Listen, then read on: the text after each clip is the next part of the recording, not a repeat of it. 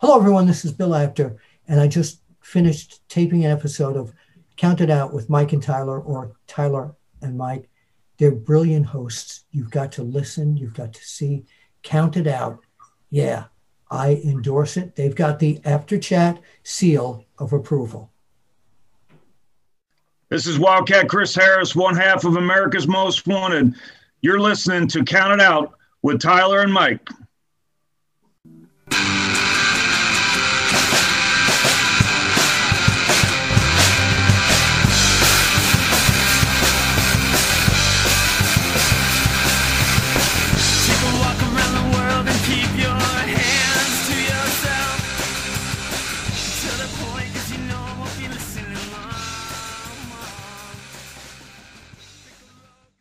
Well, we are live, pals, and welcome to another edition of the Bill Apter Seal of Approve. Counted out with insert name here because Micah's still on maternity leave. And this week we went to one of the best guys in the roster, Coca-Cola con Coca-Cola content. Con- I always say your last name wrong. It's my gimmick. That's okay. Most con- people do. Co- Coton? Say yeah, it. sure. Yeah, we'll go with that. Well, I Yeah. got the nickname right at least. I remember that. Actually, you didn't, but that's okay. I thought you were Coke. Oh, you're Coke Zero. Coke Zero Ah. comes out, watching my calories these days. But because you know we're kicking it old school today, why don't I be Coca Cola Classic Coke? Oh, I love it. How about I go like this? Uh, we are joined by our Impact Wrestling correspondent. How about I that? like that. That's good. And I I'm going to leave your last name out of it. Adam, what's going on, man? Thank you so much for jumping on. Uh, my pleasure, man. And what's going on is I'm pumped. It's Slammiversary weekend, baby. That's right. And uh, you know, for Impact fans like myself, uh, this is one of the biggest weekends of the year, probably second only to Bound for Glory for some. For me personally, Slammiversary is the top pay per view of the Impact calendar year, as far as I'm concerned. So for me, this is the uh, you know that version of that other show's kind of two day weekend thing that they do. Uh, but it's better because it's Impact Wrestling. Yeah for for those of you that are listening that aren't maybe not the hugest impact fans and i recommend that you Shame stick on you, around first yeah and first of all shame on you because impact wrestling really is putting on the best product i i do believe in and i'm an aew guy as well and and you know i do enjoy wwe still but i think impact is week to week doing the best product the uh, Slammiversary to me is kind of like their SummerSlam if you're a WWE fan, right? It's like the second biggest event that they do. I think Bound for Glory is kind of like the WrestleMania. Is that fair to say? I mean, it, like I said, for for a lot of people, they make that comparison. For me, I feel like they're switched. But hey, you know, there's a lot of people out there that feel like the Royal Rumble is WWE's best pay per view of the year too. So hey, to each their own. Absolutely. The the good thing about all that is is that we're spoiled with great wrestling everywhere right now in the world. Hell yeah, especially uh, this Sunday. Even if you're not an Impact fan, if you want to just check them out, you want to give them a taste. This is the show to do it at because it is not just their biggest pay per view of the year, but it's a celebration of 20 years. It is literally 20 years to the day that they are putting on Oh this wow. pay per view. It is the same date, June 19th, 2002, was the first ever TNA impact or the TNA pay per view uh, from Huntsville, Alabama, and uh, where they crowned Ken Shamrock as their NWA World Champion. And this Sunday, we're going to see who leads Impact into the next generation uh, between Josh Alexander and Eric Young. And uh, speaking of Josh Alexander and Eric Young, I'm going to do steal a little segue from you there, Tyler. Uh, you had a chance to talk to those two guys very recently, didn't you? That's right. Uh, part of the Impact uh, uh, press pass that they do. Uh, I, I was very lucky to sit down with Josh Alexander, with Eric Young, and uh, D'Lo Brown as well, who uh, has given me a new name. Uh, John Atlas isn't the only person calling me a different name on Counted Out this week. Uh, what do you think? Um, we're gonna we're gonna maybe throw to that right now. I want to hear it, man. So yeah, let's play it. All right, we're gonna go ahead. We're gonna throw to my my very brief conversation as part of the Impact Press with uh, the main event of the upcoming pay per view with Josh Alexander and Eric Young. And my first question coming up is count out with Mike and Taylor. Gentlemen, welcome in. What's your question and who you got it for? Hey guys, can you hear me all right? Yes, we can. Awesome. D'Lo, thank you so much. Uh, just before I ask my questions, I can see your shirt and the Counted Out podcast. We do recognize much respect for everything you've done in the business, sir. Appreciate Um, you. Thank you. So I have a quick question for both you guys. Uh, Josh, I'll start with you. First things first, congratulations uh, on your new uh, championship win. Now that you are the world champion in one of the biggest wrestling companies in the world with 20 years of history behind it, how much pressure and responsibility are you putting on yourself to be a leader in the company and help the growth of the viewership? Are you looking at TV and pay per view numbers a little bit differently now? Or are you just kind of going business as usual and letting your in ring work continue to speak for itself? I mean, I, I certainly feel the pressure as like the acting figurehead, as the world champion, as the first person people look to for all those things. Uh, but it's it's honestly it's out of my control. I can only control what I can control, and that's what I do in that ring. That's what I do on television week in week out, and that's why I said earlier with D'Lo, like every time I step in the ring, you're gonna get the same Josh Alexander. You're gonna get hundred percent of everything I have all the effort, everything, every time. And uh, I think that's why I'm in the position I'm in now. I think I'm a world champion because I'm so dependable and I'm so consistent and all those other things. But like I said, those other things are out of my control. Perfect. And Eric, real quick for you, um, with the success of Violent by Design over the last couple years, speaks for itself. You can really feel the passion and the believability in what you what you three are doing. I was wondering if you could kind of take us back to the creative origins for Violent by Design and just uh, like, was this an idea that you always had? How hands on have you been with the uh, creative? And what's your experience creatively with Impact Wrestling compared to other places that you may have worked in the past? Uh, violent by design. I mean, obviously, I think anything in wrestling uh, that's successful, uh, it, it, it's a collaboration, right? It's not one person's idea or you know a single person dictating. I, I think all the best stuff is done collaboratively, and uh, VBD was definitely done collaboratively. Um, you know, there was lots of uh, discussions about who would it be and who would be in the group and and what I thought was right, and uh, you know, very hands on with Scott and all the people in management of you know the picking the music and um, the vignettes that Eric Tompkins and Dave Sahadi, the ideas that they had and the verbiage, um, all the, the, the creative side, and that's for me is, is the biggest drug in wrestling. Uh, you know, obviously the big being performing in the ring, like that's uh, that's an irreplaceable drug to me.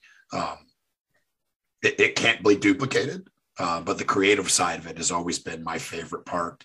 Um, you know, you know, for lack of a different word, just manipulating people and and convincing them that this is the person that I am and this is what I believe. And I think uh, me and and Joe and Cody and the entire team at Impact have done a really good job. You know, it's a VBD is a huge part of the show, uh, has been a huge part of the show from day one, and and will continue to be. And for me, I mean, it is selfish, but like I, the honest truth is, I feel like we're just scratching the surface with what it can be uh, and the idea behind it. And we've touched on it some, uh, some of the, the, you know, the origin story and what it's really about. And uh, it can go as deep as we want it to. And that's what's exciting to me.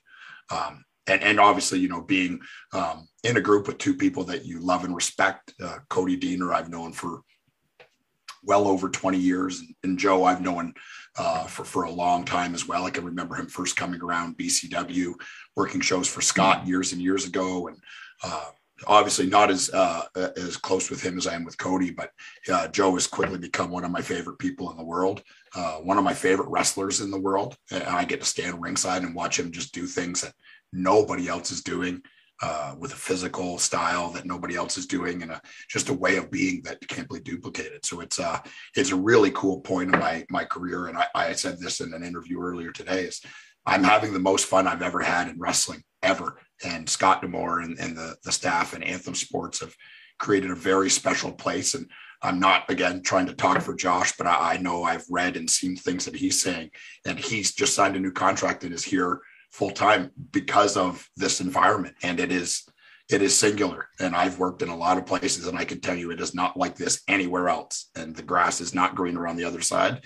Uh, I I'm just ultra proud and ultra happy to be exactly where I am. I appreciate the time, guys. As someone who's a Toronto boy through and through, I've watched both you guys my entire life growing up. Uh, can't wait for the show on Sunday. You're doing all of us proud in Ontario, especially representing coming up through the indie scene. So thanks, guys. Appreciate it, man. All right, man. That is your main event coming up. I, I can't wait. Uh, you know, from being a fan of independent wrestling, uh, the the parallels, and we'll get into this in a little bit. I don't want to get too much into it now, but the parallels between Josh and and Eric uh, coming up through the scene is almost identical. These guys at both at one time were considered to be the king of Ontario independent wrestling, and we're gonna really break down that match in a little bit. But first, we're not done with the Impact Wrestling treats. What? You, my friend, are like the you're like Scott Hall this week because you're taking over. You're like the Stevie Richards uh, from you're taking over. Count it out because you And, had a uh, chance. Just like Scott Hall, you don't know who I am. but we do know why you're here. Impact Wrestling, right? That's true. That's true. You had a chance to to help us out, which we really appreciate, and uh, you had a really fun and entertaining conversation with Gail Kim. Uh, it has been posted on our YouTube page all week. However, we're gonna throw it on here just in case you haven't uh, headed over and, and checked that out yet. So, um, what do you think, man? You want to let the people know about your chat with Gail? This was an incredible encounter. Uh, it was a true highlight for me as a fan and uh, as a as a podcaster. So I don't want to wait any longer. Let's go to the audio and uh, let's hear it. All of us proud in Ontario, especially representing coming up through the indie scene. So thanks, guys. Appreciate it, man. Ladies and gentlemen, it is my honor and absolute privilege to be sitting here speaking with uh, a genuine legend in the business in every sense of the word. Seven time, that's a record, people. Impact, knockout, world's champion, and Hall of Famer for Impact Wrestling, the amazing Gail Kim. Gail, welcome to Count It Out. Thank you for having me. It's an honor for me to be here. Let's kick it off. Sunday, Yeah. June 19th, Slammiversary, live on ppv.com and FITE, an event celebrating 20 years of Impact Wrestling. As someone who's been a mainstay with the company for many of those 20 years, explain what it means to be celebrating two decades of a company that many in the business laughed off and didn't think would last Yeah. 20 days, let alone 20 years. Yeah, I've been, you know, part of this company, obviously 15 of those 20 years. Uh, I just figured it out today. I was like, wow, I have been here for 12 consecutive years. And obviously, I'm very invested in this company for a reason. And, you know, just like you said, it's always been kind of a roller coaster. And I feel like we've always been kind of the underdog of pro wrestling, always. And we've always come through. We're here 20 years later. And I'm so proud. We've been through many management, um, you know, regimes. And I've seen so many talent come in and out. And, you know, more than anything, I've always felt that camaraderie amongst our roster, our whole team, and the current roster and our leadership is of no exception in that time. I think I've been, I'm probably the happiest I've ever been, you know, except of course there are years of me being a talent but this is a whole new chapter for me and great things are happening just in general for women not just in the ring but now in office positions, you know, what we call the office. Um, but there's now like a Madison Rayne coming into the fold, Christy Hemme coming into the fold. There's, you know, people who are really giving a different voice. You know, there's always, we we're always trying to prove ourselves, prove ourselves that we belonged in this male dominated business. And it's becoming almost a norm in a sense. And I love the direction we're heading in. Uh, me too. As a longtime fan, it's awesome to see the product that Impact is putting out week after week, month after month. It's incredible. And we're going to come back to your producer role in just a little Yeah. bit, but I do want to quickly talk about, you know, how why you feel it's important that we have more women like a Madison Rayne or yourself in some of these backstage producer roles. What is their significance towards the product? you know, uh, Mickie actually just stated this yesterday, and I completely agree with this.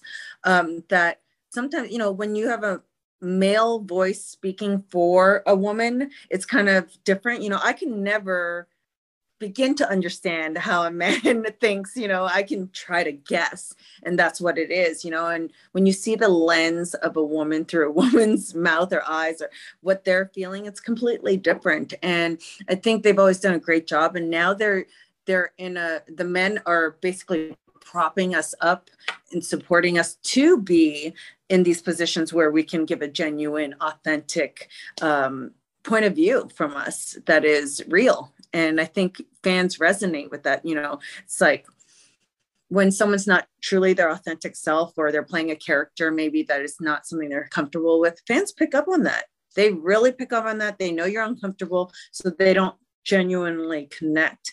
And i think that's an important thing. And impact wrestling has always been a great place a platform for those who may not have gotten opportunities or or opportunities or have been authentic in their career. And you know for me personally that's been my journey.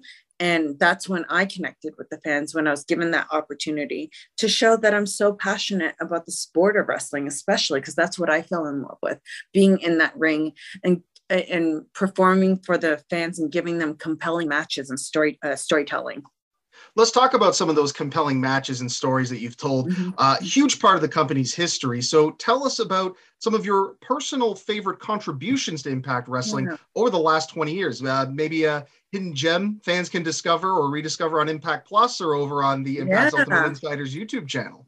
I think uh, the one that's going to be probably unexpected, uh, sorry, is Awesome Kong. Of course, you know that was the very beginning of our women's division, the Knockouts division. So we didn't know what it was going to be. We are just happy that we got this Knockouts division off the ground and got a title in there. Brought in essentially ten girls that were added uh, to this already maybe tiny little four or five girls that were in this company, and not all in wrestling roles because there was like SoCal Val, you know, people who didn't necessarily contribute in the ring, but had personalities and they gave a, a position for everyone and everyone uh, just like today. You know we have a maria kanellis we have people who are really good in the ring. Um, but that that would probably be you know the final resolution uh, with awesome kong a no dq match. That was the first time i in my opinion i experienced magic what we call in our business where um, those moments can be rare. I, it's very lucky. I in my mind fortunate to experience that. So i never knew if i'd have it again. And i had that again with taryn terrell.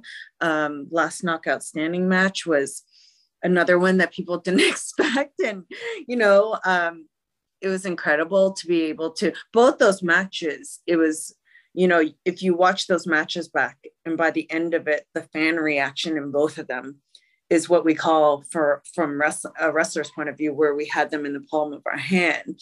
And it's just magical to experience that to have that feeling of energy from the fans and you just got them as we say um, a ladder match for Taryn after that as well, I have to say, is on my top three as well.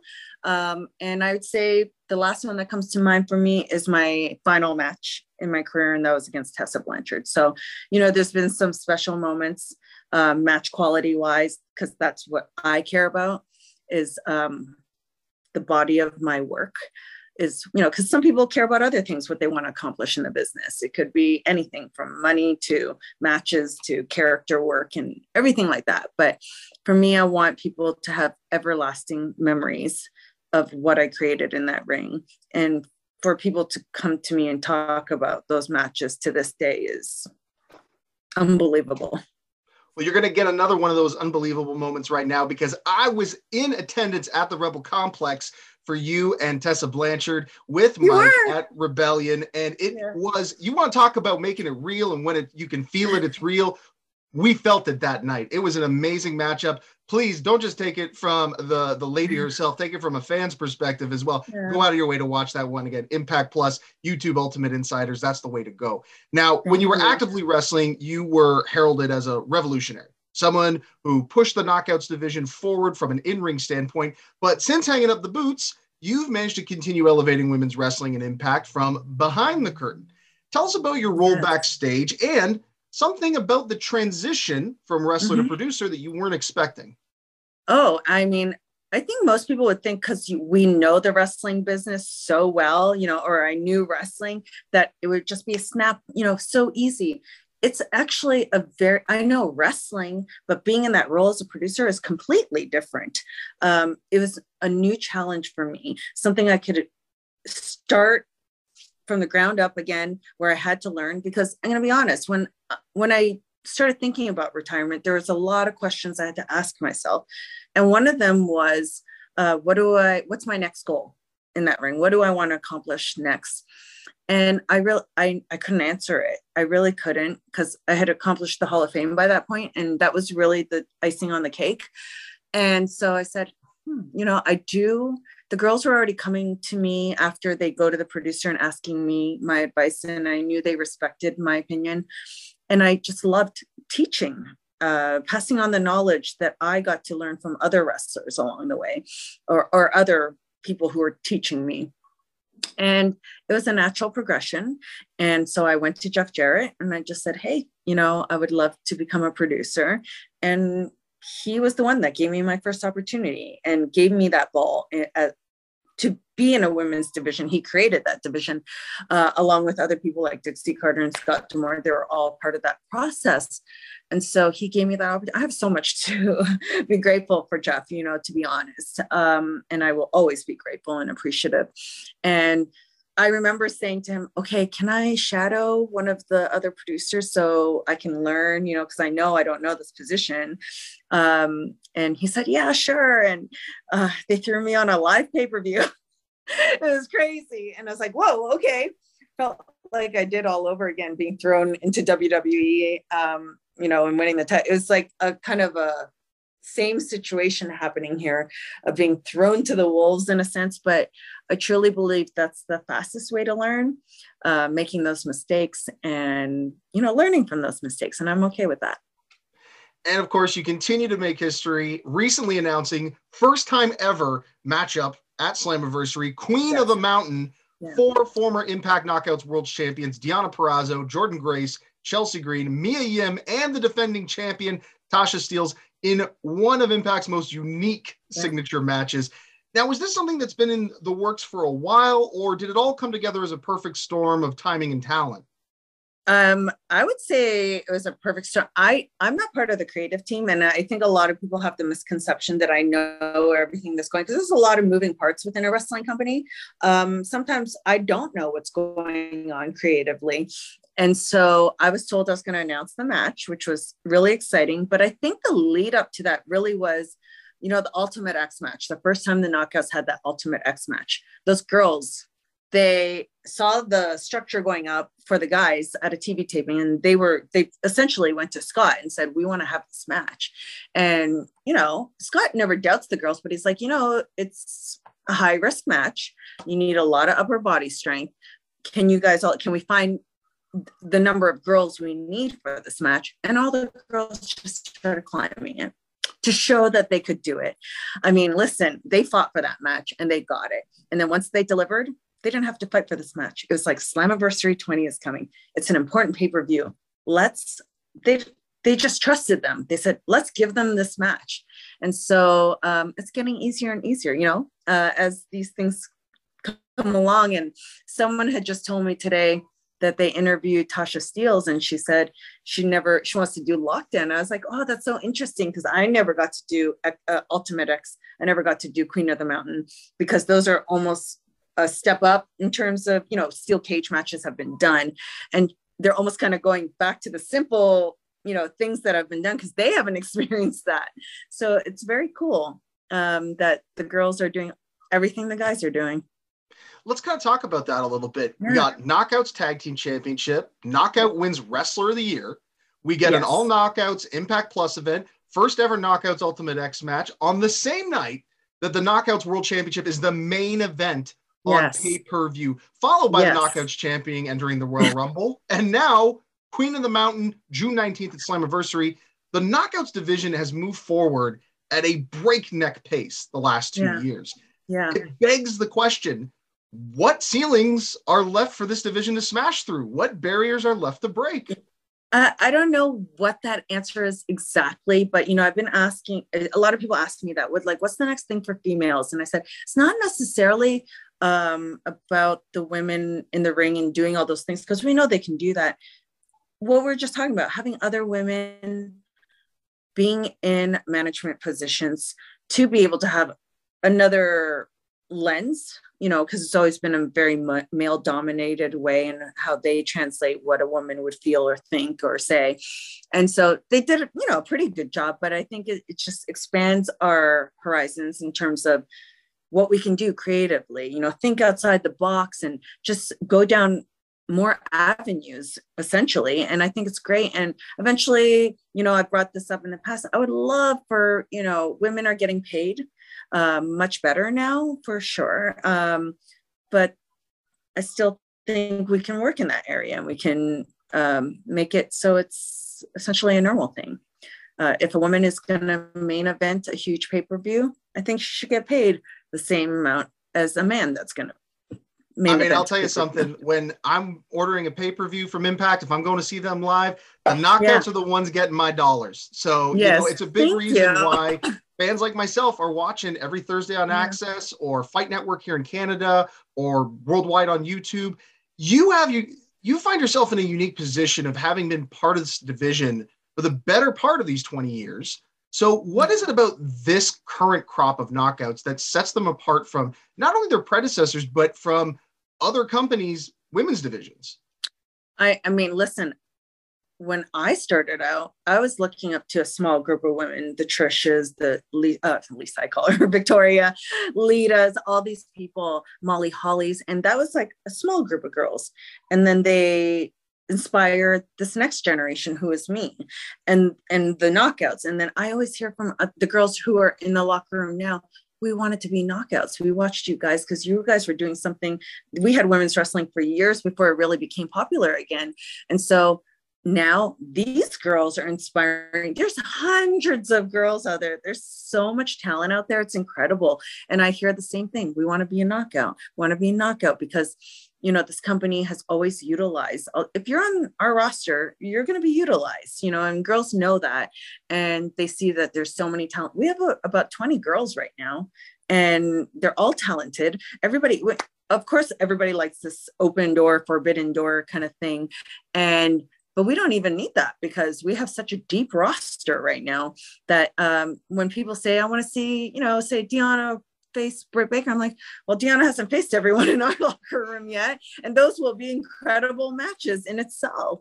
Um, so I think that that's great. And I mean, I think it was one of the pay per views maybe two months ago. We had four knockouts matches on the pay per view between the pre show and the actual pay per view. I was like, that's incredible. And I, I just love that. It's such a great feeling because I obviously love wrestling in general, but I have my heart towards women's wrestling in a, a, a lot of ways, right? Yeah and completely understandable. You know, we have yeah. shown the ladies a lot of love during this interview, but I do want to quickly touch on one last thing, which is the main event of Slammiversary. There's a ton yes. of great matches to look forward to, but I do want to talk about the main event specifically. Impact World Champion Josh Alexander defends his title against the leader of Violent by Design, Eric Young. Mm-hmm. It's the marquee match, and it's meant to honor both where Impact has been and showcase yes. where it's going. Possibly the Absolutely. most important main event in Impact history, and it's got two Canadians in it. Yeah, as a fellow Canuck, yeah, exactly. that has to make you feel at least a small sense of pride. Why do you think wrestling is so important to us here in the Great White North? A large sense of pride. I mean, I always say Canadians, it's in the water. You know, we have the best wrestlers out there. Um, we just have, yeah, we just love wrestling and you know, EY is just Eric. I always call him EY, Eric Young, because uh, that's I've known him since the beginning of my career that guy is a machine to this day.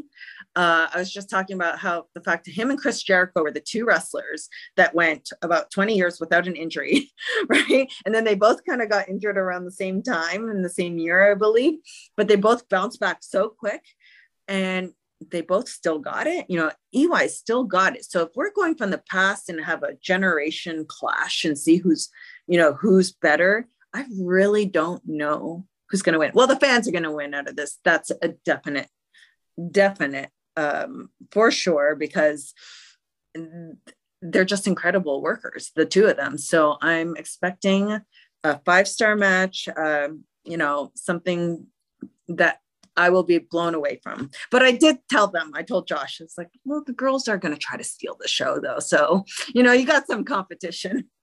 All the more reason to tune in Sunday, June 19th, 20 years of Impact Wrestling Slammiversary, ppv.com, and FITE. Gail, I can keep you here all day, but I know you've got a very busy schedule. You, you so are much. as in demand as Impact is right now. So thank you so much for joining us on Count It Out. Hopefully, we'll have you back again someday. Enjoy the 19th. Don't forget to celebrate and uh, show them that Canucks know how to party as well as fight. Exactly. Thank you so much for having me. All right, man. Adam, home run. I thought you and Gail Kim have like were lifelong friends after listening to that.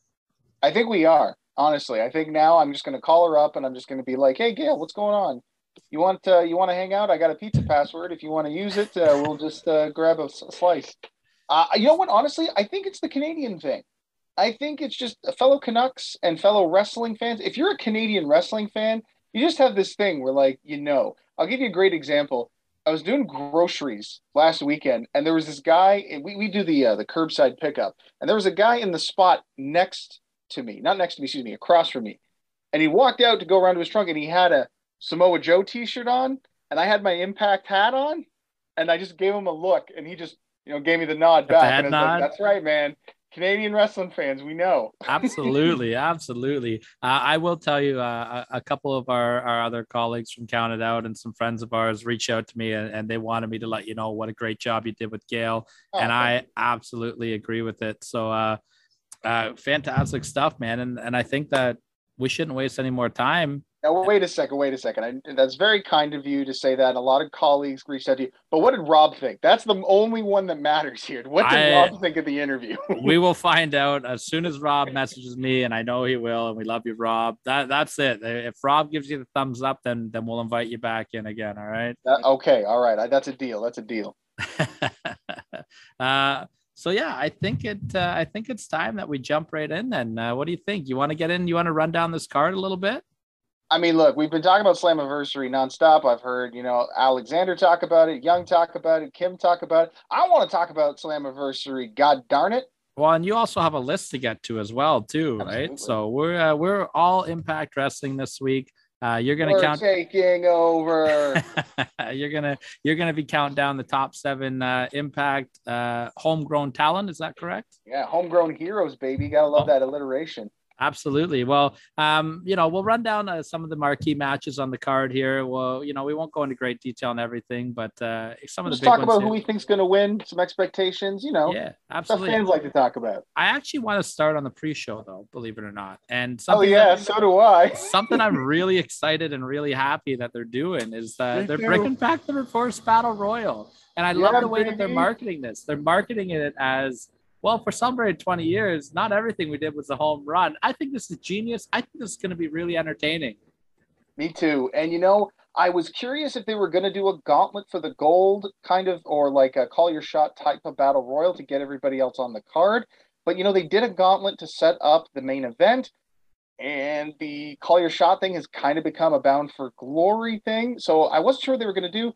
This is an absolutely fantastic way to get everybody on the card in a fun way that also honors the past. I love that they're being tongue in cheek about it. But look, as I said on your anniversary show, and as I said the last time I was on here talking about Impact Wrestling, I don't think the reverse battle royal is that bad. I mean, it's a silly concept, yes, but you know what? Impact Wrestling has always been about innovating and taking risks, and they did that. And honestly, if you watch the first one, the first one is pretty silly. Go back and watch the second one. It's not that bad. Honest, if you just sit back with some popcorn and enjoy it, be like, hey, I know that guy. Hey, I know that guy. That's a cool spot. I think you're going to have a good time with it. And I think it's a good way to have a lot of fun on the card. What I think is really good about it is the way that they're marketing it, though, because um, I, I, do think that the first time around it was a, it was a big miss. But the fact that they're marketing it as a joke now makes me want to watch this even more because I think they're to cater it to being an entertaining instead of you know serious repercussions for a reverse battle royal. I think this is going to be awesome. I think this is going to be really fun, and it's actually like in my top three matches that I'm looking forward to on the card. That's fantastic. I love that idea, and I mean, what a great way to introduce people, right?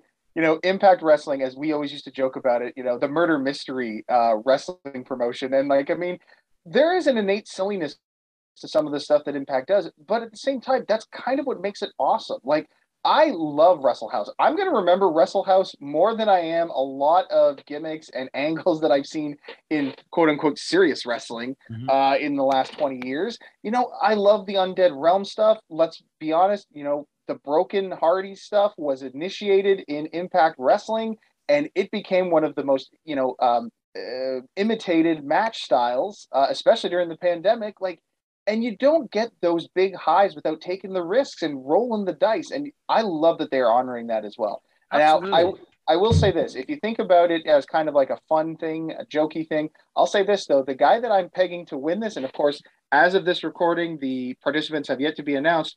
I think the person who's going to win it is no joke whatsoever. I think this is going to be a way to showcase Steve Maclin, and I think Maclin's going to be your big winner. That's not bad. I'm hoping that uh, guys like Johnny Swinger get a spot here, just because you know, like Oh the, yeah, the comedy stuff. I would not be surprised to see a Shark Boy participation in a match like Yeah. this. I think I- we're definitely going to have some names from the past show I up think as so. a little homage as well. Let's keep our fingers crossed for D Ray 3000, right? Oh yeah, baby. As he used to say, cops is the shit. And that's only a joke for three people out there, but those three people are gonna love me for it. well, let's uh the other pre-show match. We'll just touch on it really quick. Rich Swann against Brian Myers. Uh, unfortunate injury to Matt Cardona. I love the way that they've gone about this digital media championship uh, here, where Cardona lost the belt but is refusing. He's he's taken it and given it to Myers instead. So fun little fun little stipulation uh, going into this match. Now come on, you're gonna tell me with the kind of history that Cardona has uh has given us where he's often imitated his favorite moments and matches and angles from history. You're gonna tell me that there's any chance whatsoever that we don't get a double title ladder match a la Shawn and Razor when he gets back against Rich Swann? Come And- on. I think That- you're onto something here. That's where they're going with it. And baby, I am all in on that. Just look, you say Rich Swann ladder match, ticket sold right there. But then you add Cardona into it, yeah, man, I'm there. So easy pick for me. Swann's going to retain, and he's going to uh, he's going to take his belt back, and then uh, Cardona will show up with his own version. I or maybe definitely. he'll put up maybe he'll put up the internet title, and it'll be a double double. Oh, okay, okay. Well, I definitely hope that uh, if that ladder match does happen, that Cardona has enough left in the tank to get his ass kicked by Roy Fox. But that's a different story for a different podcast because we love us some Roy Fox around here. Um, real quick, let's talk about the Knockouts Tag Team Championship. We got the Influence, Madison Rayne, and Tennille Dashwood, who, quite frankly, have been having a great little run as the champions there. I think they they're kind of like the little unsung, uh, underrated. Uh, um, duo in Impact Wrestling right now. I'm really enjoying their work.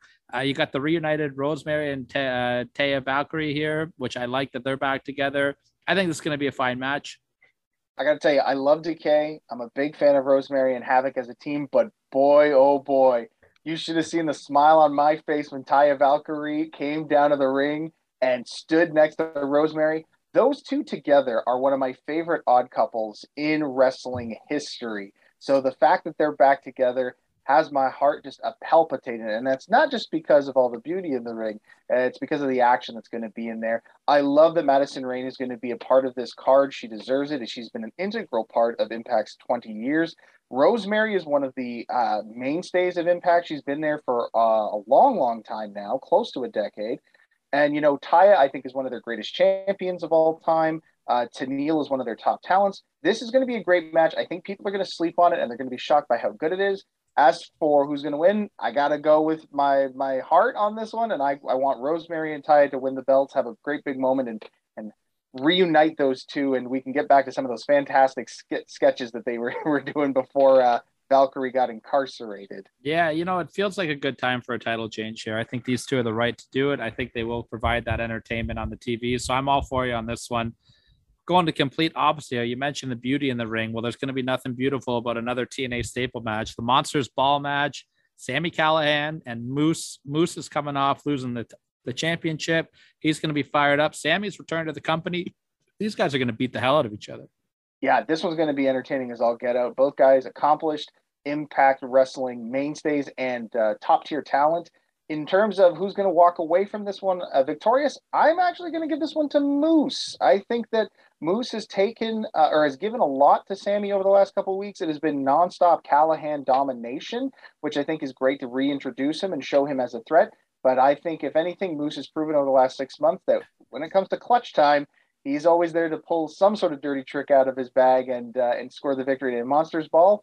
I think this match is more suited for him than even Sami Callihan realizes. So I'm uh, Moose Nation on this one. I think Moose needs to win more as over Sami as well. I know it's Sami's first program back in a long time, but Sami to me has like the Chris Jericho gene where it doesn't matter if he wins or loses because his He's character bulletproof. is so over. With Moose, though, Moose is really a guy that that is a, a top-notch main event, upper echelon special player, and I think losing to Sami here would would really derail a lot of that. So I, I'm with you again on this one. Yep, I agree, hundred percent.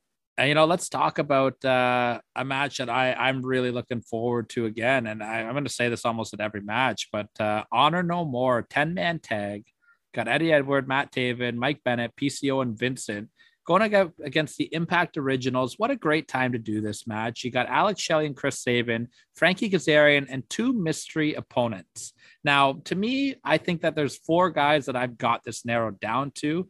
I think I think the best choice would be America's Most Wanted. I think would be really great to put in here. I would also like to see maybe Triple X as well. If you put Daniels and, and Low Ki in there, and it's kind of cool because you have that connection with uh, with Kaz as well, right? So I, I'm pretty happy if they give me any of those four guys. Do you, do you think who who's your prediction for who gets in that spot? I'm also going with AMW. I think that it makes the make most sense. If it's not going to be AMW, I think James Storm is almost a lock, hmm. just because he's done so much work with the company. He's still in good graces. Um, as and but and I don't know who else would be the other guy in there. Um, it really could be anybody. Impact has had such a long storied history, and of course, with the wrestling business being what it is right now, just because some guy signed to somewhere else, just because someone's working for New Japan or AEW or the NWA, that doesn't mean anything. At this point, it just means, well, did you used to work for our company? Well, okay, come on in. Yeah, absolutely. Home. And and you know, like a lot of people are like, well, WWE is not going to let people in. We saw Mickie James in the Royal Rumble this year, so you know it, it's and not. They've out, made deals with Impact before. It's not out of the guys, question to see yeah. a guy like Abyss slide into this role, maybe, or you know what I mean. Like, I don't think we're going to see a, a, main event guy like AJ Styles or anything like that. Or and on AEW side, I don't think we're going to see a Samoa Joe come in there because they did the injury angle with him. But I don't know. I think I, think I, I show up. I would have been all for Joe coming in, but I, I know they just shot an injury angle with them, so I think that would kind of take away from that. So that's the only reason why I say that. But all right, let me let me let me throw two names out there for you that I, I'm kind of here to get because they've been rumored, they've been talked about. First one's Kurt Angle. Whoa. He just Kurt's had double really doing anything with anybody. He just had double knee surgery though. Yeah, but it's a 10 man tag. Doesn't have to do much. Just come on in there, pull down the straps, put in an ankle lock. Fair, fair. And if you want my number one huge pop, uh, you know, heart of hearts, one that I want more than anything, I want the last outlaw. I want Double J Jeff Jarrett to show back up there because who would be more appropriate than the TNA original, the man that started it all, for him to come in, smash a couple get- guitars, and win? Come on, man, that'd be the ultimate. That would be. I'm still holding out hope that he shows up, even if he doesn't show up to wrestle. If he just shows up to say a few words, give that man his flowers. Damn it, he deserves it after 20 years. I, I would love that. If Jeff Jarrett is in, you'll get a huge markout moment out of me. Uh, They're literally maybe, in his backyard. Come on. Maybe, hey, don't sleep on a guy like Bobby Roode either. If you're talking the WWE end, but but you give me Jeff Jarrett and James Storm, I think you're pretty happy. And yeah. if you want to really appease the crowd, give me Jeff Jarrett and uh, and Jeremy Borash. I mean, he was part of a successful tag team with Scott Steiner, who you know could be another guy that shows up for all we know. That's kind of know. the beauty of this. Like so the twenty, fun. the twenty year history of TNA has so many names attached to it that you really could be looking at anybody showing up. Um, I think it's both safe to assume that the originals are going to go over, right? I think that that's safe to assume. I think so. I, I think so they could throw a swerve and be like they're going to really boost up honor no more but i think that they're going to want to give us a feel good moment here and i think it'll it's a nice way to honor them. So yeah i'm going to go with the originals on this yeah I, I agree with that. Um a match that's really piqued my interest for a lot of backstage reasons is the tag team title match between the briscoes and uh and the good brothers.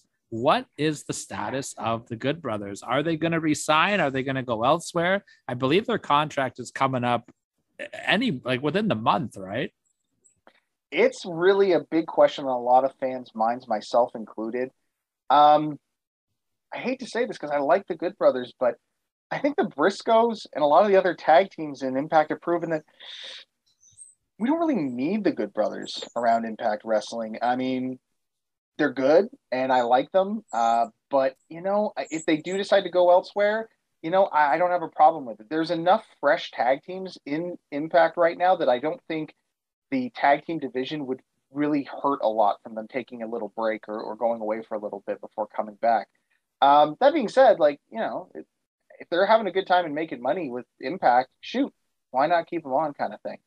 Uh, more importantly than that, my question is why did the segment that aired on last Impact not be this match? Like, did you see the segment where the Good Brothers invaded the chicken farm? Unbelievable, their, eh?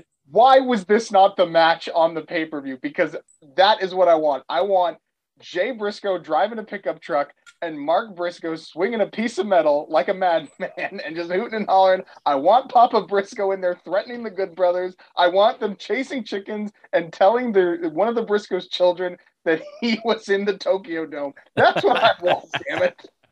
Um, I, I will t- I will touch on the Briscoes a little bit, or not the Briscoes, sorry, on the Good Brothers. Uh, I look at them and I agree and I disagree with you a little bit. I do agree with you that the Impact Tag Team division are okay without the Briscoe or without the Good Brothers because it is a stacked division. However, say what you want, love them or hate them, the Good Brothers are proven draws and people follow them. And I do think that, you know, we've seen guys like uh, Morrissey and uh, Jonah recently leave Impact. And yeah, it sucks to see those guys go, but the Good Brothers are needle movers. And I think them coming into Impact Wrestling brought a lot of new eyes to Impact Wrestling, myself included. That's about the point where I jumped back on with Impact Wrestling. I was like, man, like, uh, signing a, a team, a top-notch team like the like the Good Brothers, who are world-renowned performers, Impact's not messing around anymore. And I, I, think having them on that roster with that Bullet Club connection, I think is really beneficial for for Impact. Yeah, I mean, I can't argue. That's a really good point. And you know, it really just comes down to are the numbers and the eyeballs and the dollars that they're bringing in worth the checks that they're cashing each and every month? And unfortunately for you know, rabid fans like you and I, we don't know that. Uh, we probably won't ever know that uh, until uh, there's a Talking Shop episode or a Talking Shop of Mania where they drop it, you know. So, um, win, lose, or draw, it's going to be a great match. Two yep, of the best yep. tag teams in the world today. Um, yeah, I can't wait to see this one. This one's going to get rough in a hurry. It's not going to be pretty, but it is going to be fun. It's going to be entertaining. Yes, absolutely, absolutely. Uh, real quick here, we'll bang. Oh, sorry. Through. Who's your pick? Sorry. Uh, I think it's. I think you got to keep the belts on the Briscoes here. I don't think. I don't think a title change has any favors for anybody, unless you know. Um, I think Jay just had a baby that was premature, so maybe he needs some time off. But I mean, even still, they're they're going to do their tapings the next night for probably six weeks worth of impact. So I, I don't think it matters if they drop the titles at the pay per view. I would keep them on the Briscoes. Yeah, and I think the Briscoes got to get their win back from multiverses matches. Absolutely. So, yeah, I, and I'm they're fresh. They're fresh with Impact right now. There's a lot yeah. of matches, a lot of different angles you can go with the Briscoes. And, you know, the Good Brothers have been the better part of two years dominating that tag team division. I think it's time for the Briscoes to remind the wrestling world what they're all about. Hell yeah. Uh, let's talk about uh, another staple match and, and one that you spoke to Gail Kim about. We got the Queen of the Mountain match, Impact's Knockout Championship with Mickie James as special enforcer Tasha yeah. Steelz, Chelsea Green, Deonna Purrazzo, Jordynne Grace, and Mia Yim. What is your take on the King of Mountain match? I like or Queen it. of it, Mountain. The Queen of the Mountain in this case, I like the match. I think, you know, like a lot of things that TNA and Impact have done in the past, it was something that they just tried to make something different, something that hadn't been seen before. And I know some people kind of crap on it. They think it's convoluted or, you know, um, overbooked kind of match. But honestly, I like all the moving parts to it. I don't think it's so complicated you can't follow it. Go back and watch some of those matches. Like they're not going to make a list of the greatest matches in Impact or TNA history, but I'll tell you one thing: they are really entertaining. They never they're never boring. You know, you always feel like something's going on because there is always something going on.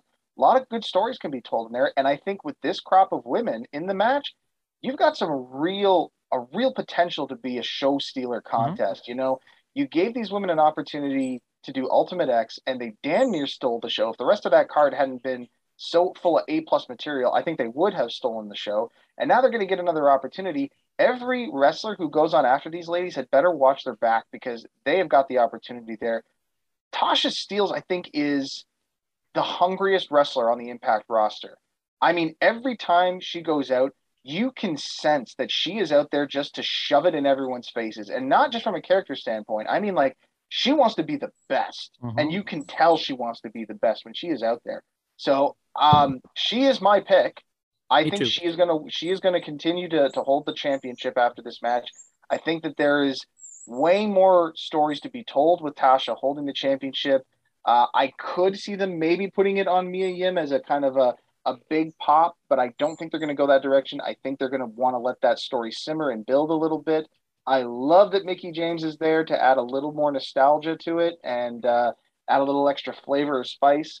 I don't see her getting involved directly with anything. Maybe I'll be wrong on that one, but yeah, I just think that this match is going to blow people away. The talent involved with this is too good not for them to at least be a highlight of the show, if not steal it altogether. And I think the Boricua badass is going to walk out still the champion.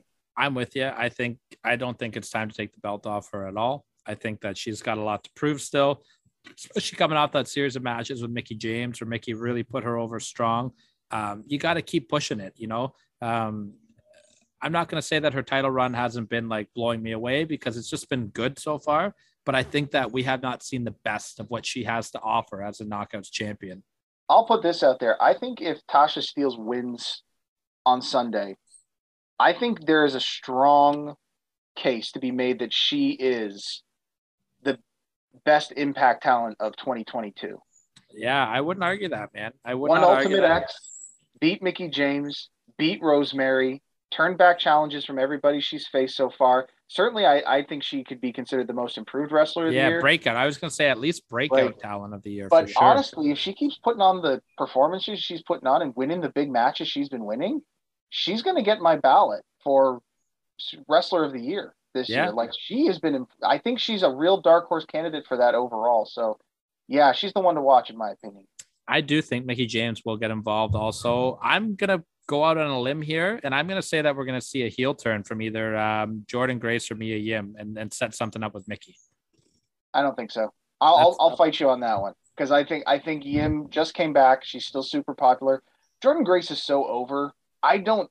I'll say this: it would be a real, a lot of chutzpah, real ballsy move to to turn Jordynne Grace at this point. But I mean, she's like, unless you're going to put her in the title program next with Tasha, she's kind of just doing her own thing. but that's what I love about Jordynne Grace, and that's why I don't think you need to turn her. Is she is an incredible utility player Yeah. for both divisions, any division, I should say, because she mixes it up with the guys. Mm-hmm. You can put her with anyone in the tag team for the knockouts tag. Hell, put her put her with a guy and go after the tag titles. Like she is such a great utility player. She can do it all. Like she is an MVP for Impact Wrestling. Like this is why I love the knockouts division so much is because I feel like they really do entrust the women who work at that company with so much and they kill it every time. They run to the they run to the end zone and they score a, a touch goal or whatever it is they call it in real sports. I don't I don't watch real sports. If it's not men in their underwear pretending to fight, I'm not interested. I I'm mean, sorry. who, if if men aren't in their underwear, it's not a sport. That's what I'm saying too. Um, also, just while we're on the subject of Jordynne Grace, her husband Jonathan Gresham, Ring of Honor World Champion, will be in Vaughan, Ontario this Sunday for the Vaughan Pizza Fest as part of Destiny Wrestling, partner company of Impact Wrestling. So uh, definitely go check that out. Keep an eye. Hopefully, I'll be uh, sneaking a picture in with him holding that Ring of Honor Championship. I'm hoping to get out to that. honestly, any chance you get to see Jonathan Gresham live, do it. I did it in the summer of 2019 and it blew my hair back. Yeah, absolutely. And of course, uh, a lot of the talent that works at Barry Wrestling are going to be there. Vaughn Vertigo, Flair's uh, Lexi Nicole. So, uh, yeah, it's going to be a fun show. Santino Marella. But uh, moving on, Ultimate X match, probably the most famous match in Impact Wrestling history. I think that's pretty safe to say.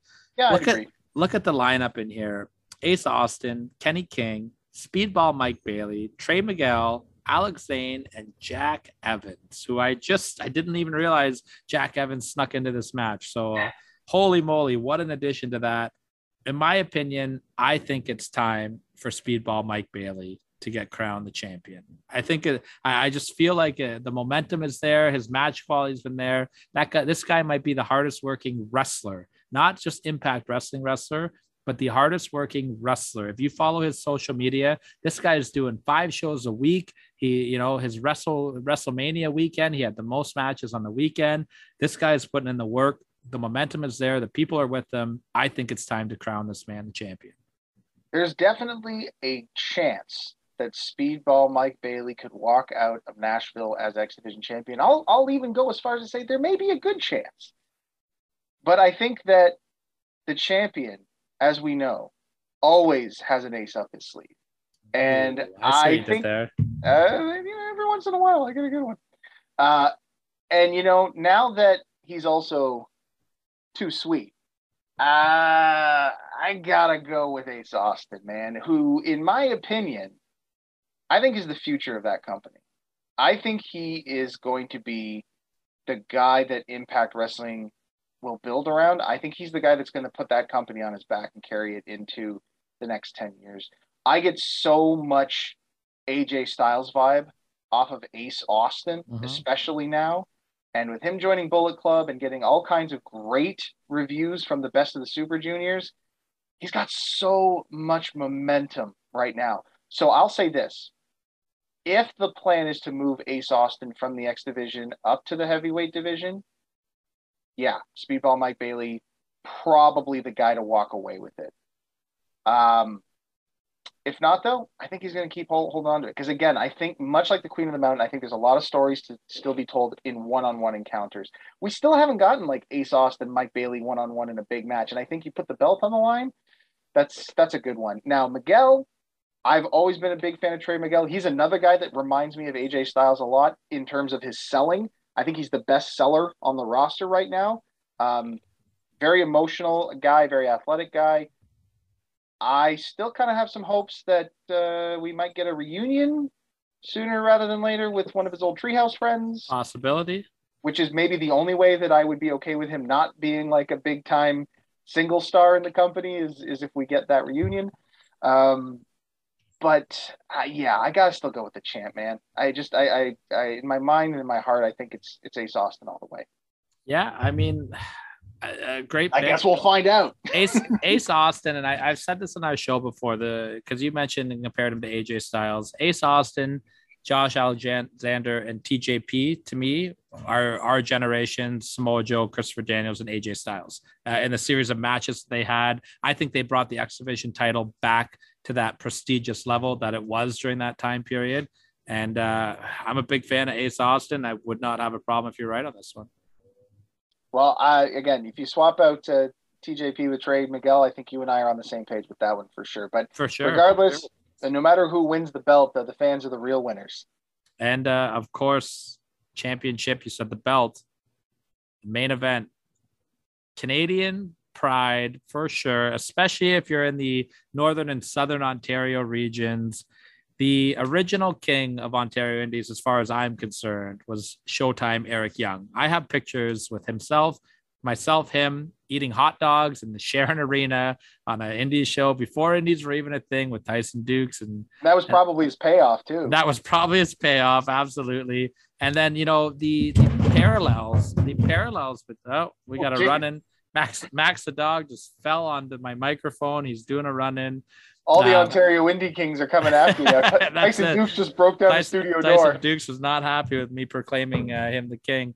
Um, uh, Josh Alexander, though, is the predecessor, in my opinion, to Eric Young because I think he's the guy that is the respected uh, independent guy uh, until he signed with Impact Wrestling. He kind of picked up that torch, and he was the guy that uh, people associated with the Ontario Indies. So it's really, really great to see both these guys in the main event. Uh, their upcomings are the exact same. The respect for the businesses and, and that their peers have is the exact same. And they've never touched before. They've never worked one on one against each other. I um I did not see this being the main event for Slammiversary. Last time we talked, we had thrown out a couple of different names. Jay White, we threw out Eddie Edwards as a name. I think I even said Jonah possibly could be in this spot. I did not see Eric Young coming. Like he just came out of left field for me on this one because he was so involved with the tag team scene. But as soon as it happened, as soon as he won the gauntlet for the gold, I thought, yep, that is absolutely the right call and the right choice. Because what we really have here is a generational clash. We have TNA and Impact's Wrestling's, you know, possibly one of their most loyal and well-known superstars against the man that they are clearly building as the flag bearer heading into the immediate future. What more appropriate main event could you have gotten from the people available on this roster? And I think that these two guys are going to give everything that they have for this match because I think in their minds they know the stat card they are up against. And I think they know that there is an opportunity here to impress people and to show Impact Wrestling why they should be talked about in the same breaths as AEW and New Japan and the WWE with presenting the best product out there. Absolutely. These these guys are going to give everything and uh, and we are going to be the ones reaping the benefits as fans. Who's going to win? Again, I think the outcome is is pretty obvious. It's going to be Josh Alexander. This is going to be a torch passing moment here, but fans are not going to care about the destination. This one's all about the journey, and the journey is going to be a bumpy ride, but it's going to be uh, a hell of a one, hell of a ride. I think this match is going to be awesome. I've been an Eric Young fan forever. I think you nailed it. This is the right guy for this match. Um, the history and the company from all the way dating back to Don't Fire Eric to, you know, ODB to underwear, superhero Eric. Like the guys, let's not forget the, the League of Nations. Yeah, like the, the band. He's done it all. He's he's taken good stuff with that company. He's taking shit with that company, and and he's doing uh, as he said, uh, as you heard earlier. His, this is his favorite time that he's ever had in the business right now, and he can still go in the ring. I, I think this is the perfect choice. I, I think Josh goes over. Josh is giving me like Bret Hart vibes right now, where he's come through Impact Wrestling Tag Team Champion, then the X Division Champion, now the World Champion. I, I don't think it's time to take the belt off Josh either. But uh, I do think that uh, all of Canada wins here, and I'm very proud of both of these guys for sure. Yeah, it's it's going to be a hell of a celebration to end the night on for sure. So, in case you guys don't know, uh, you can order the pay per view ppv.com. You can get it through, I believe, some traditional pay per view providers as well, but the big one is FITE. That's how I order them. I order them through FITE. Um, please, guys, look. I know that there are other ways to get pay per views. Please don't do that. Buy this pay per view. Even if you're curious, show your support for Impact Wrestling. Give them the buys because they deserve it. They worked so hard for the past 20 years. There's going to be surprises on there that's going to make you happy. There's going to be matches on there. I'm telling you guys, this is a pay per view you need to buy. It's going to blow people away, and you're going to be sitting there going, man, I really should have invested in that pay per view because it's worth it. Trust me on this one. Please Impact's Impact's batting a thousand this year on their big shows. They have not not delivered on one of them, and and they're not so big shows too. Everything. Absolutely, absolutely. Their storytelling every week is fantastic. They've created some of the best stars that you've seen in the last 20 years in any company. And I think that's what we're going to talk about right now. It's list that's time.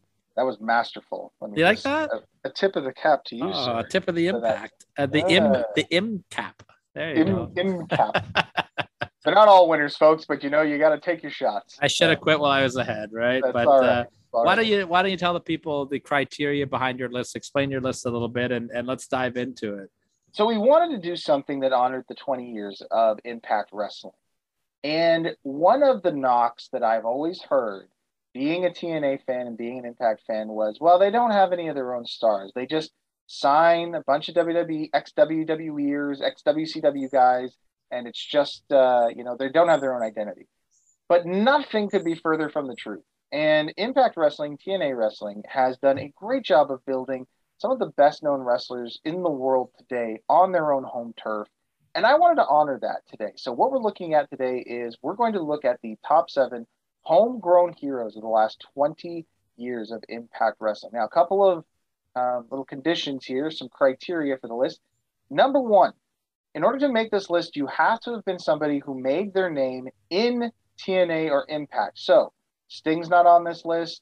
Jeff Jarrett's not on this list. Kurt Angle's not on this, this Samoa list. Joe. Samoa Joe is also not on this list. A lot of people might take some heat for that, but he, Christopher Daniels, though both of those guys were guys that made their names in Ring of Honor That's primarily correct. before they made their names in um, you know in TNA or in Impact Wrestling. So you know that's a big part of the criteria. In terms of how we're going to rank them there's a couple of things that you know i took into consideration.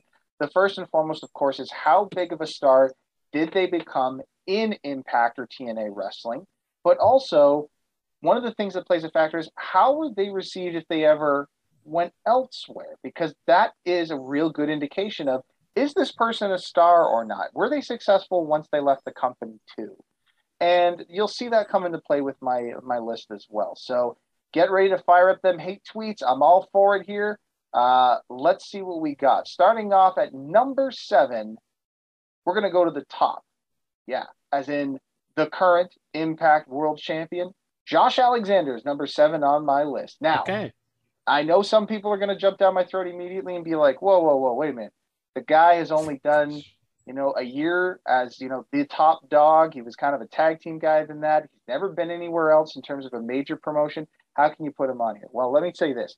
That's why he's at number seven on the list because his potential is still untapped. He could end up being number one in a year's time if we were to do this this uh, list a year later. Absolutely. But let's take a look at you know some of the things that got him where he is. You know, started off before he got into Impact, he was part of the Monster Mafia, which later morphed into the North. Um, you know, he was making a name on the indie scene, but then he had his injury, got cut short, and he had to basically start from zero all over again, building that reputation. Once he jumped in with Ethan Page back in Impact Wrestling, he was considered one of the better tag teams. And not only that, but he's got the record, the longest Impact Tag Team Championship reign ever, mm-hmm. um, along with Ethan Page, and several Match of the Year candidates during the last two years of his time in Impact. Of course, we got to talk about that Iron Man match with TJP. His recent world title victory with Moose was, uh, you know, as far as I'm concerned, a five star classic. A lot of people saying that as well. His matches with Jonah, his matches with Minoru Suzuki, his matches with Christian Cage, uh, Tomohiro Ishii recently. Like the guy has just been on fire and is considered one of the best wrestlers in the world today. Absolutely. And I'm just talking like if you make lists or you have people talking about who are the best in the world, Josh Alexander's name comes up. And he's when they're and they're just talk, not talking guys in impact. They're saying he's one of the best wrestlers in the world yeah. today. He's up there with AJ Styles. He's up there with Kenny Omega. He's up there with, you know, the Hangman Pages and the Drew McIntyres and the Roman.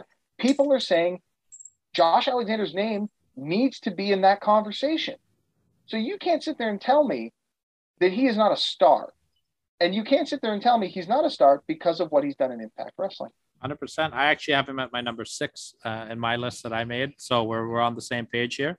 I was worried you were good. I was going to catch some heat from you, right? Because I know how much you guys love Josh. But no, the, I, the credibility that he's brought to this company, the, and I, I said it in our preview, the prestige that I think he's brought back to that X Division title, which I think was lacking for many, many years. Josh is the guy that I think Impact is really smart about building their company around. In my first draft, he was an honorable mention. Uh, but for my second draft, I went back and I said, God, you know what? Just everything he's done in the last year, he's got to be on the list. Absolutely. So he's, he's got the number seven spot. All right. I know you're a fan of tag team wrestling, so I think you're going to be happy with my number six spot. At number six, I've got LAX. Wonderful. But which LAX? In this case, I'm going with Santana and Ortiz. Yeah, they're on my list as well. I had them at my number four spot when I made this list. All right, so I'm glad that our mindsets are kind of syncing up a little closer uh, than I thought we might. But this is great. You know, they really weren't known on the independents before signing with Impact uh, and working with Conan during their time there. And I know that when they first came in, it was kind of in a low period for Impact, so a lot of people don't even remember that they were kind of there. But the thing is that while they were there, they really established themselves as a top team. You know, they had matches against the, the original LAX or the OGs, as they were known, Homicide and Hernandez and Eddie Kingston. Um, had some great tag team rivalries with OVE and the Lucha Brothers over the tag team championships. Of course, um, ladder match at Rebellion. That was I was going to say. They main evented one of Impact's best ever pay per views, uh, hands down at Rebellion. If you don't believe me, get Impact Plus and go watch it. I'll fight you on that one. Um, but I think where the proof is in the pudding on this one is when they showed up in AEW. When they showed up in AEW and they joined the, the inner circle, huge reaction. People knew who they were and you can't say that it was from any other places that they've been because Impact was their home. People knew who Santana and Ortiz was, and they knew who they were because of Impact Wrestling. Yeah, that's the reason why they made my number four. Actually, is based on that criteria. Um, just uh, the reaction uh, and the the success they've had outside of Impact. It's 100% due to Impact. And I mean, if you're standing beside Chris Jericho every week and holding your own, you're getting my respect. Absolutely. Moving on to number five, I'm going with another current roster uh, member, the virtuosa Deonna. Oh, okay, okay. I like this. So I know there may be a little bit of controversy here. Some people may make the argument that she became a star in Ring of Honor or NXT, but here's why I'm going to argue against that. In Ring of Honor, she was definitely there and she did work a lot, but I wouldn't have classified her as a star. And I would definitely say that she gained a reputation as a good women's wrestler. There was some excitement about her coming over to NXT, but it really was not outside of the women's wrestling fandom. Like she, people were excited about her going to NXT, but just because, oh, she's a pretty good worker. But she was never in any main storylines in Ring of Honor. She wasn't a star there. She was just a good hand kind of thing. I don't think you could have picked her out of a lineup. No. Now, when she jumped over to NXT, you know, she had some good matches in the MYC, but I would honestly say, if anything, her time in NXT kind of devalued her. 100%. She did enhancement work for the most part. Which is another reason why I think she belongs on the list because, man, when she showed up in 2020, she just blew everybody away and went on a dominating streak. I remember at the time, because this was a big debate between me, myself and my friends, a lot of people were questioning Impact Wrestling giving her the championship right out the gate when she had not signed with the company. I heard everybody say, Did you learn nothing from Tessa Blanchard? And I said, Trust them. They know what they're doing. And of course, as we all know, because of the opportunities that Deonna was given, she did sign with Impact Wrestling. And now she's not only one of their most loyal supporters, but easily one of their biggest stars. Uh, one of, if not the best women's wrestling division in North America, and she is a big part of that. Mm-hmm. Not only hanging with those women, but thriving with them. By the end of 2020, she or she was not only a two-time Impact Knockouts World Champion, Wrestler of the Year, not Knockout of the Year, Wrestler of yep. the Year, and well deserving. The, absolutely, and not only that, but she is considered one of the best women's wrestlers today. Again, much like the Josh Alexander thing, the conversation around who is the best in the world Deonna's name keeps being brought up. As a matter of fact, despite all the Forbidden Door stuff happening everywhere else, what is the biggest dream match in women's wrestling right now? Deonna and Britt Baker. Deonna and Britt Baker. It's not Deonna and, or it's not Britt Baker and Charlotte Flair. It's not Britt Baker and Becky Lynch. It's not Becky Lynch and whoever it is. It's Britt Baker and Deonna Purrazzo. She's in that conversation. So, you know, competition in women's wrestling is incredibly fierce, and Deonna has cut through that competition, not just in Impact, but everywhere. And a lot of that has been made possible by the platform that Impact has given her. So that's why I felt like she deserved to be on the list. Uh, no arguments for me and no controversies for me because I had to ask you guys if she was in Ring of Honor. I didn't know. So I mean, yeah, she probably had a respectable run there, but it's not one that made. And I, I'd like to consider myself a pretty hardcore wrestling fan. If I didn't know you were doing something, uh, yeah, she's that's list worthy as far as I'm concerned.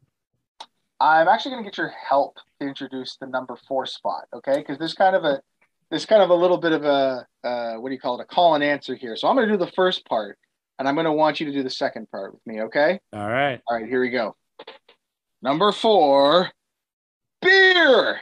Money. Hell yeah. Your number four is my number two and I thought I was so clever by combining these guys together to get an extra. That is the main reason that I put it on here because I had I, had America's Most Wanted. Guys. I had America's Most Wanted on my original list, and then I was like, eh, I'm gonna go with Beer Money instead. The number four, three, and two spot have interchanged in each of those spots several times over the last hour before we went to broadcast. So this one was a hard time. But yes, I am cheating a little because I wanted to put both James Storm and Bobby Roode on here. Uh, before they got on to, to, to Impact Wrestling or TNA at the time, both were kind of independent unknowns. Bobby was doing dark matches for WWE. He was on their radar, but he hadn't been called up. Jeff Jarrett has famously said on My World, which is uh, you know probably the second best wrestling podcast out there, uh, that uh, he couldn't believe it, and he said like, "Why is this guy not signed? That we got to sign him." Um, Roode and Storm ended up becoming tag champions first against each other in America's Most Wanted and Team Canada, and then together as uh, Beer Money. But both Roode and Storm would also go on to become TNA World Champions and would both headline some of the biggest pay per views in the company history with genuine legends of the business. Yeah, Famously, yeah. Storm had a tag match against the Great Muta, which headlined Bound for Glory in 2014. Yeah. And of course, Bobby Roode versus Sting at Slammiversary 2012. So that's officially 10 years ago. Um, These Bob- guys, is, is Bobby Roode? Is he not the longest reigning Impact Wrestling World Heavyweight Champion? I believe he does hold that distinction as well now. Yes. And I mean, both of these guys were incredible homegrown talents for the company. Obviously, we have seen what both men have been able to go on to do with their careers after Impact. James Storm becoming a national champion in the NWA. He's become a little bit of a wrestling nomad. He's traveled from place to place, and it, I would say that he probably hasn't had as much success outside of the ring as his beer money counterpart, Bobby Roode, who has, of course, got on to become NXT World Champion. He's kind of US glorious. It has been a little glorious for him, for sure. But obviously, a lot of that stuff has its roots in TNA and in Impact Wrestling. And I want to say that these guys deserve that spot over America's Most Wanted because while America's Most Wanted definitely became one of the best, if not the best tag team in the world because of their time in TNA, I think that if you combine these two guys, their shelf life was a lot longer than AMW. And I think in the end, they became bigger than. Storm over overclips America's Most Wanted, and Bobby Roode, of course, I'd say would probably eclipse all of Team Canada, save for one, which we might talk about just a little bit. Uh, but that's my number four. Any Love kind it. of any? What's your reaction to number four? I mean, if you're combining them together, I have them my number two just based on Bobby Roode's title run alone.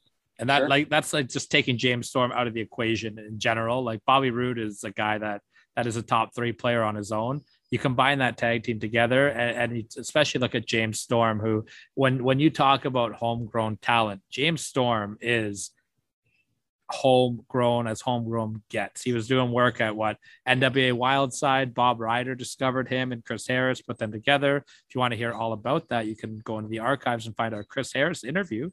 Uh, cheap plug at Counted Out Seven. Subscribe to our YouTube page. But uh, yeah, I these guys they need to be on your list. I I'm gonna hear your justification for other guys in other places. I won't judge because I know how hard this top three is gonna be. Uh, yeah, it definitely did give me some trouble.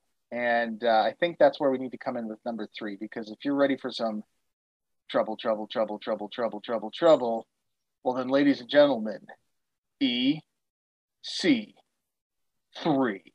Okay. See, to me, he was a WWE guy, so I didn't think about EC3. Now he was a terrible Oh, WWE guy, but Yes, you cannot tell me that he was a star in NXT Redemption for the you know 67 weeks that that third season was on there. They paired him with Daniel Bryan, and the guy could not get over. Checks in America, baby. there's no way you can look at that guy and say he was a star in the WWE. No way. In fact, when he did debut in TNA, people were like, "Who is this guy? We don't know who he is." And that's the reason why I got to put him on this list and at number 3. Took the ball, ran with it as far as he could and became a genuine star. Held his own against Sting, Kurt Angle, Bobby Lashley, Bully Ray, Drew Galloway, Matt Hardy genuine, bona fide legend. And while he was on top, dude never took a back step.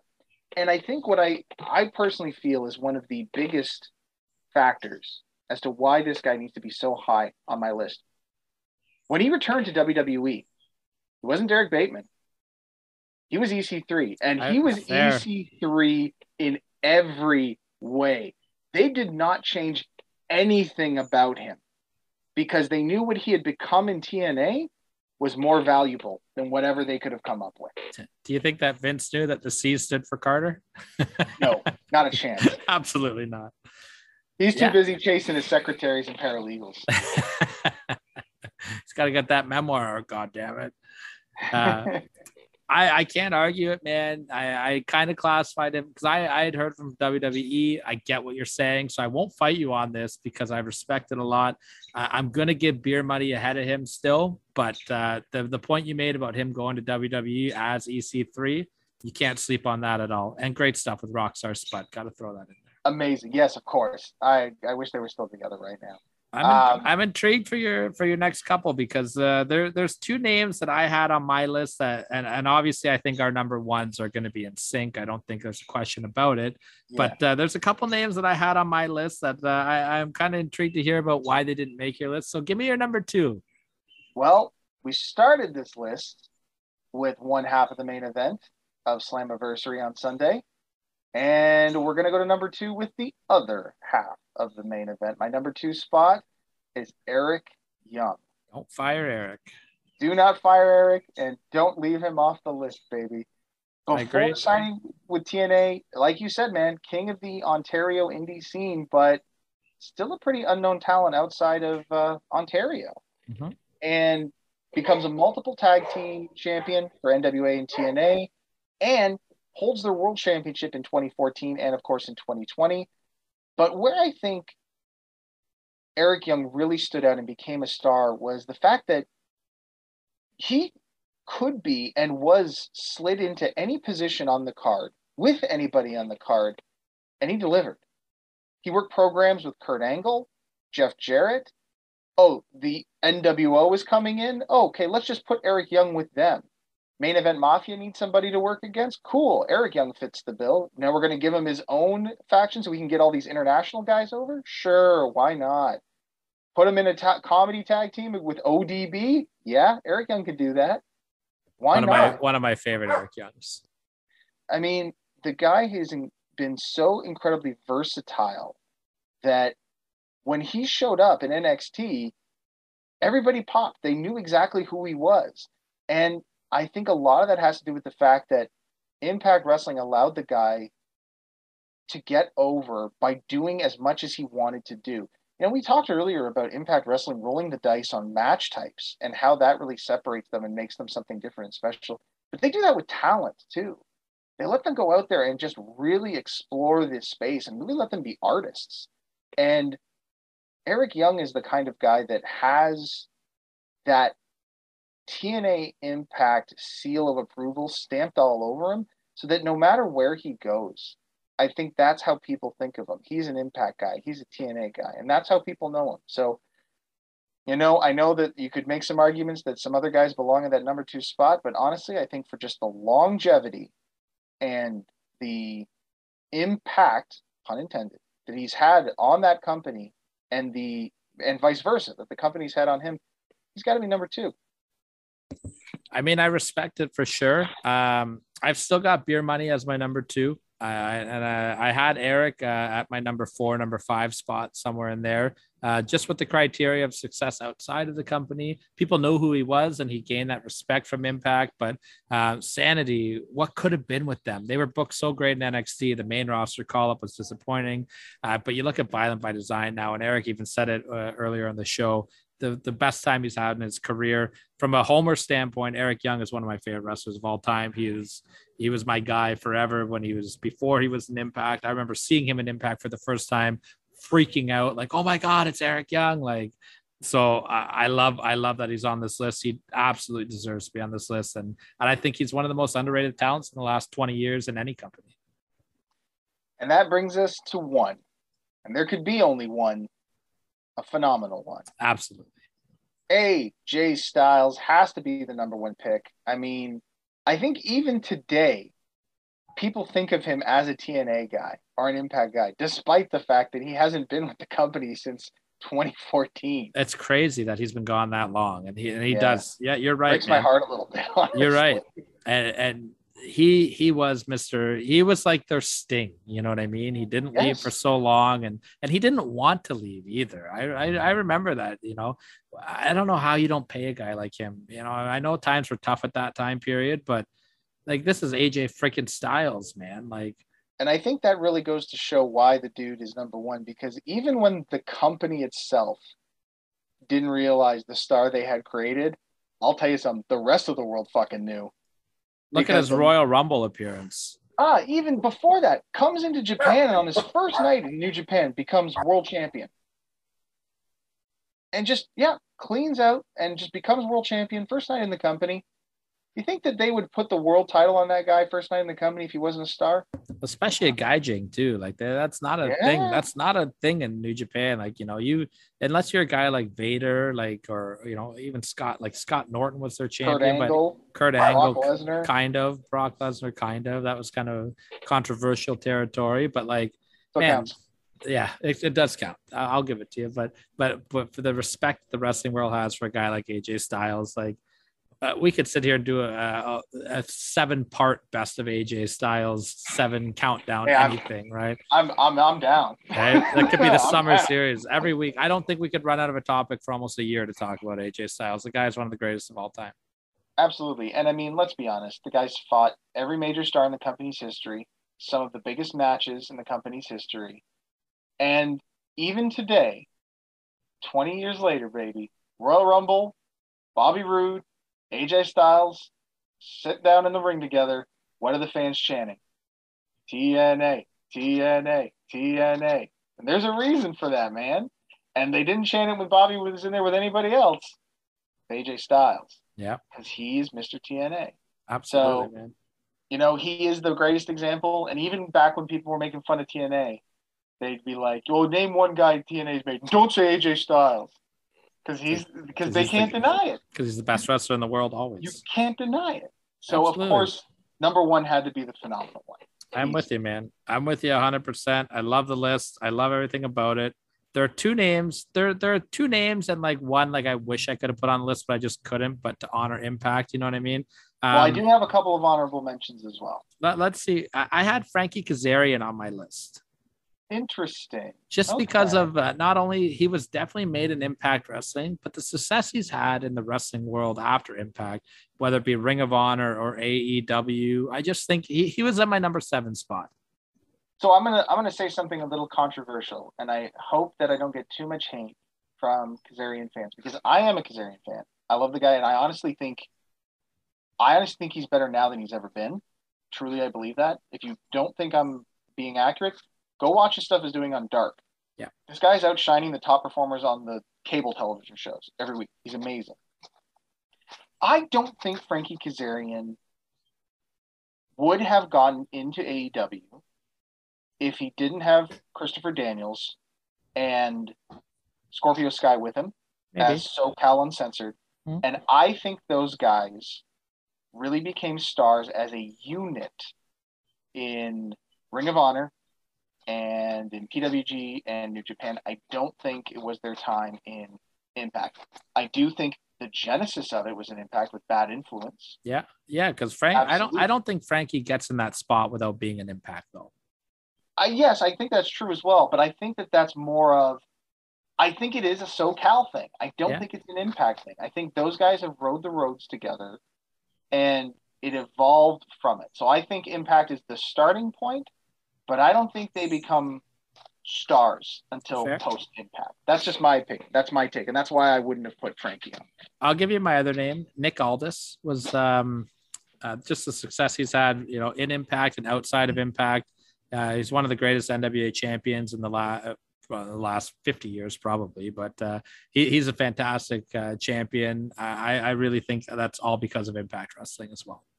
So I'm gonna I'm gonna pull back the curtain a little bit here and reveal that uh, we do talk about the list before we go on air, but not in a complete uh, worked way. We don't like like Tyler genuinely does not know who's on my list or where I'm putting the the the numbers, but we do talk about the criteria and we do throw names out there and we say, well, what about this guy? What about this guy? Would he would he qualify, or would she qualify, or would they qualify? Those conversations do happen and you son of a bitch, you threw Magnus's name out there, and I had not given two thoughts to Magnus on the list.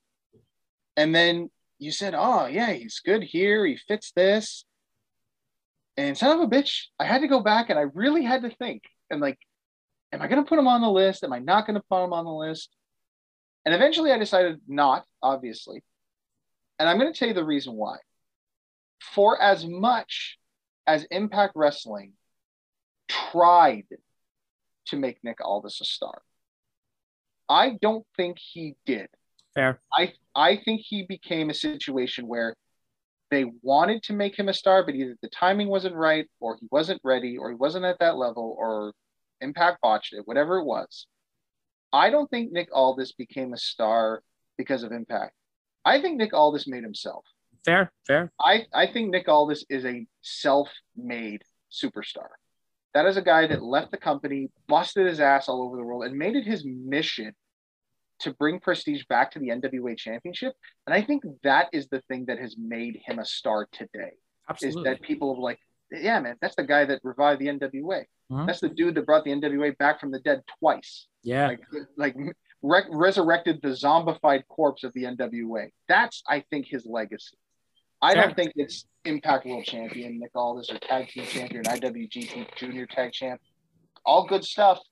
But I think that if he never did anything after Impact, he'd be a footnote in history. I think he made himself a star by by resurrecting the NWA and carrying that company on his back. Can't argue it. Can't argue it. The last name I want to say, they wouldn't make my list, but I just think if you're talking about Impact, um, people that were needle movers, I just want to give a little shout out to the beautiful people. I thought they did a great, great, great run in Impact Wrestling. Wouldn't The make my list, but they, they were the highest rated segment every week on Impact.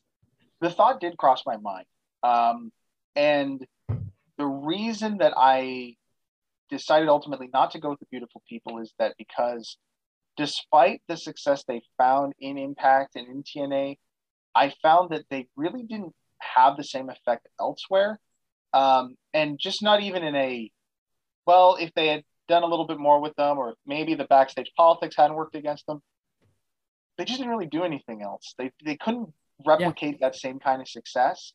And, um, I, and that's the only reason. But they certainly they were stars because of Impact Wrestling and because of TNA. The the only one that I honestly would think that I would place in the category of even considering would be Madison Rayne, and that's simply because of her longevity and what she's been able to take that starting point and molded into over her career. So I do have a couple of honorable mentions that uh, actually haven't been brought up by either of us yet. So I just want to quickly go through some of those real quick and uh, just kind of tell you maybe why they didn't make the list, but I still thought were ranked high. The first one is one that I know Mike has been fuming about all episode because he brought it up in our chat and we haven't talked about him yet, and that's the alpha male Monty Brown. Oh, okay. He's not list worthy, Mike. Get all that. You know, he's not list worthy, but great talent. I think that there could be a case made that he was a star in TNA. And speaking of stars, the Lucy the Cat. I know that a, an argument could be made that uh, Monty Brown was a star in TNA, but I feel like you, there's just not enough evidence to back it up based upon what he did in WWE. He came in, he definitely was, I would say, the first real t- established TNA TNA guy to jump ship to WWE, but he just didn't do enough, I think, in either company to warrant being on the list. As Randy Savage would say, cup of coffee. Ooh, yeah.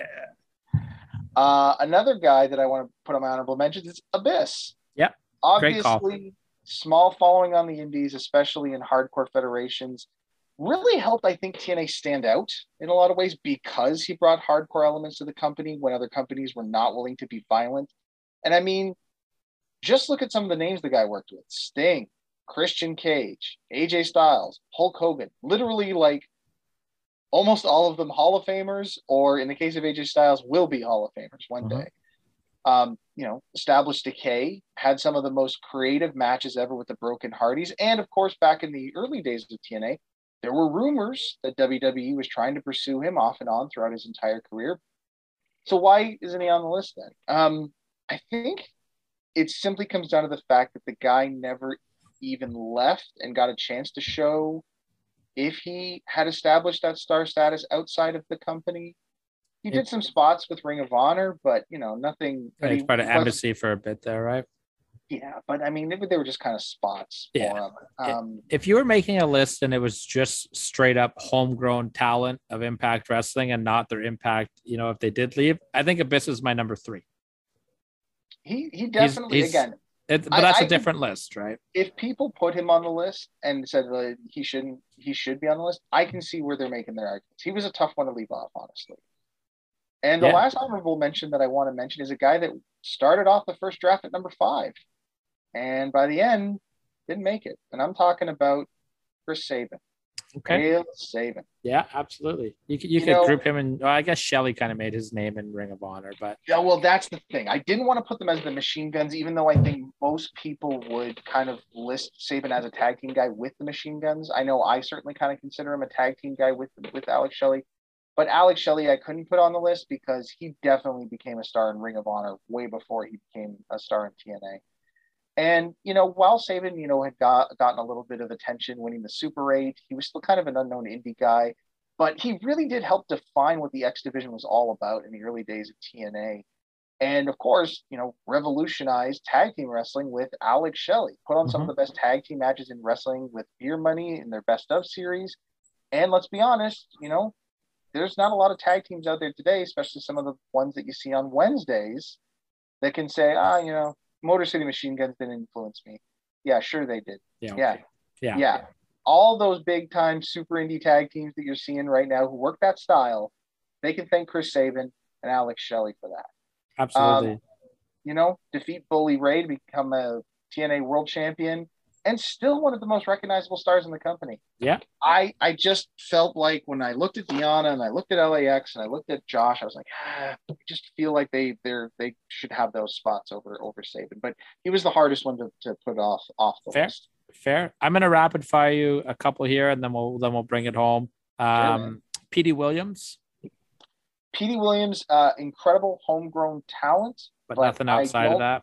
I don't, you know, I hate to say because I know he's not a one move wonder, but I think at the end of the day, that's how people are going to remember him. Like, if you look at his pure TNA Impact Wrestling career, they're just, oh, the guy who did the Canadian Destroyer. Yeah. Which is a shame. He deserves better than that. Um, but I think, yeah, that's unfortunate. I think what his legacy is going to be, even with everything he did in, in Impact TNA, Awesome Kong. too short Yep. of a run. And unfortunately, not her fault. Politics played a huge part in her leaving the company. I think if Awesome Kong had stuck around with Impact and TNA, I think she would be on the list of like the great, one of the greatest of all time. Absolutely. And there are still people who put her on that list today, even with the stops, starts and stops that she did.